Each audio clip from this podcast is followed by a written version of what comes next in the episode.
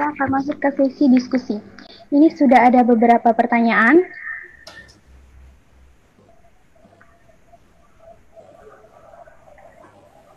Ini ada pertanyaan pertama. Mungkin ini untuk Dokter Anindyo. Dok, kalau pasien tetap tidak jujur, bagaimana dan apa yang bisa kita lakukan agar tetap dapat memberi pelayanan optimal namun aman? Itu bagaimana dok? Silakan dijawab Dokter Anindyo. Ya, terima kasih ya atas pertanyaannya. Uh, berarti mungkin ini dari sisi petugas di rumah sakit ya, atau petugas kesehatan ya. Ya, pertama memang yang bisa kita lakukan adalah komunikasi. Kita harus memastikan pasien untuk jujur dengan komunikasi yang baik. Berarti kita gali sebaik-baiknya. Lalu kedua, kita harus memastikan pasien bahwa segala sesuatu yang pasien itu utarakan merupakan rahasia. Ya. kan sekarang bukan juga kadang-kadang masih ada beberapa konflik tentang rahasia pasien. Ya. Rahasia pasien di sini identitas pasien itu tetap terjaga. Gitu ya. Itu yang harus kita utamakan itu tetap terjaga.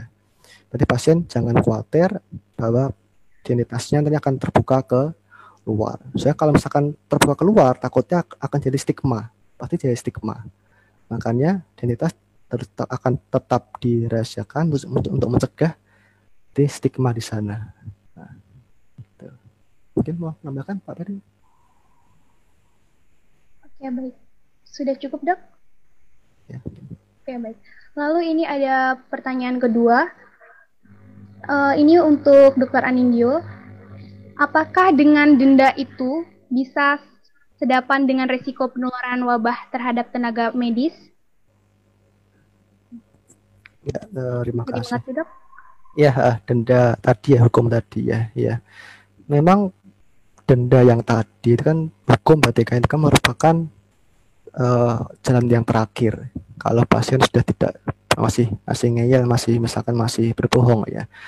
Sebenarnya uh, uh, seperti hukuman seperti penjara, didenda itu sebenarnya kalau di masa covid seperti ini sebetulnya saya juga kurang kurang tepat ya karena di sini kan yang harus bekerja sama untuk supaya pasien jujur dan pasien harus mau periksa. Kalau misalkan dengan menggunakan denda itu menurutku tidak tidak itu tidak begitu efektif gitu. Dan kalau kita lihat sekarang pun apa meskipun ada pasien yang sudah berbohong, kan apakah hukum itu sudah berjalan apakah yang harus denda hmm, kita belum ada juga ya semua seperti itu nah di sini berarti itu lebih supaya pasien mau jujur mungkin apakah sudah cukup dok Terima kasih dok. Uh, lalu ini ada pertanyaan ketiga, bagaimana cara mengetahui pandemi COVID-19 ini berakhir? Mungkin ini untuk dok uh, Pak Peri Grimus. Silakan kepada Pak Peri Grimus untuk menjawab. Oke, okay, uh, baik. Uh, apakah mendengar suara saya? Oh, bisa, bisa Pak. Oke, okay. okay, baik. Jadi memang kalau pertanyaan ini cukup menarik. Kapankah atau kapan kita mengetahui bahwa pandemi itu berakhir? Uh, sebenarnya begini, kita harus samakan dulu persepsi berakhir kasusnya atau berakhir penularannya. Itu yang pertama. Kemudian yang kedua, hilangnya penyakitnya atau penyakitnya yang awalnya dari pandemi atau outbreak menjadi endemi. Artinya R0-nya makin kecil, artinya dalam ini tingkat penularan ke transmisi sekundernya berkurang, sehingga penyakit itu menjadi sesuatu yang sebenarnya oh biasa. Jadi dari sekian seribu populasi cuma ada satu dua kasus yang uh, terdiagnosis atau konfirmasi positifnya adalah COVID-19. Jadi kalau pertanyaan kapan berakhirnya, kalau saya boleh menjawab untuk Indonesia sedikit berbeda. Karena apa? Indonesia bukan wilayah daratan, bukan seperti Eropa yang kalau misalnya kita lockdown atau kita tutup kunci mati kota itu, kemudian interaksi atau social mixing itu sama sekali teratasi tapi Indonesia ini adalah negara kepulauan. Negara kepulauan artinya apa? Penularan itu itu bisa saja melambat di beberapa daerah, kemudian bisa saja di beberapa daerah udah menurun, tetapi di daerah lainnya akan meningkat. Jadi kalau tanya kapan berakhir agak sedikit susah menjawab. Tapi kalau kita bertanya kapan misalnya kasus atau uh, outbreak COVID di wilayah Jawa akan menurun itu mungkin bisa kita prediksi karena kita melihat dengan jumlah kasus yang mungkin makin stagnan dalam arti tidak ada kasus penambahan kasus baru yang begitu berat. Tapi kalau wilayah untuk bicara untuk wilayah Indonesia agak sedikit susah kapan pandemi itu berakhir karena kalau kita lihat di data sekarang itu rata-rata di wilayah Jawa sudah makin stabil, tapi di beberapa pulau itu kasusnya malah mulai meningkat. Jadi ini mungkin belum bisa uh, pastinya kapan, tapi intinya yang harus diketahui bahwa kita belum mencapai namanya herd immunity sama belum ada vaksin. Jadi bagaimanapun juga penyakit atau virus tersebut tetap ada di masyarakat. Mungkin dari saya begitu. Saya kembalikan, moderator. Baik, terima kasih Pak. Ini ada pertanyaan lagi, pertanyaan Baik. keempat. Mungkin ini untuk Pak Perin. Ini ada pertanyaan, apakah jika Indonesia diperlakukan lockdown dapat secara signifikan menurunkan angka penularan dari COVID ini jika kita ketahui bahwa ada beberapa daerah yang telah melakukan PBBS? Oke, baik. Uh, pertanyaan cukup bagus dan cukup menantang.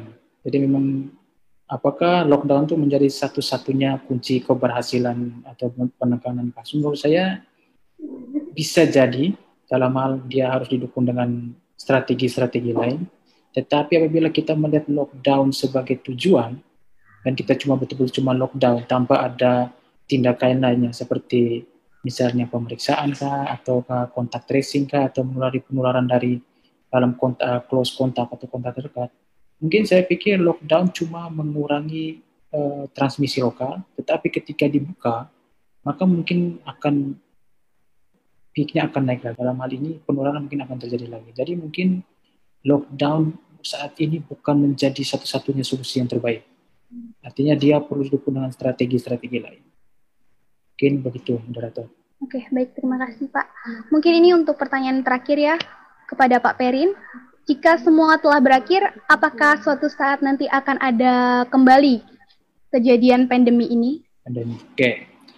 Baik, uh, pertanyaan cukup uh, Tapi kalau tanya akan kapan pandemi terjadi lagi, menurut saya ya, ya pasti akan terjadi lagi. Karena memang kita lihat di setelah tahun 2000 ini, setelah 1918 kalau nggak salah itu, waktu ada Spanish flu, itu kasusnya hampir sama kayak COVID-19 ini. Jadi semua pada panik dan banyak menimbulkan kematian. Kemudian pada saat itu ada juga terjadi perang, perang dunia kalau tidak salah waktu itu.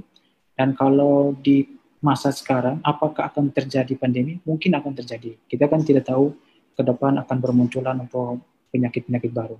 Tetapi yang pastinya pandemi ini dalam beberapa riset itu khususnya beberapa penyakit seperti MERS misalnya itu di beberapa wilayah dia yang awalnya jadi outbreak akhirnya menjadi endemi. Artinya cuma beberapa kasus tapi tidak banyak. Dan itu masih bisa diatasi. Artinya sistem kesehatan atau pelayanan untuk treatmentnya itu masih bisa mentolerir kasus yang ada. Mungkin baik. Terima kasih moderator. Ya baik. Pertanyaan sudah berakhir Pak. Baik sekarang kita masuk ke akhir acara yaitu terima kasih kepada para narasumber dan para peserta kepada narasumber yang telah menjawab pertanyaan.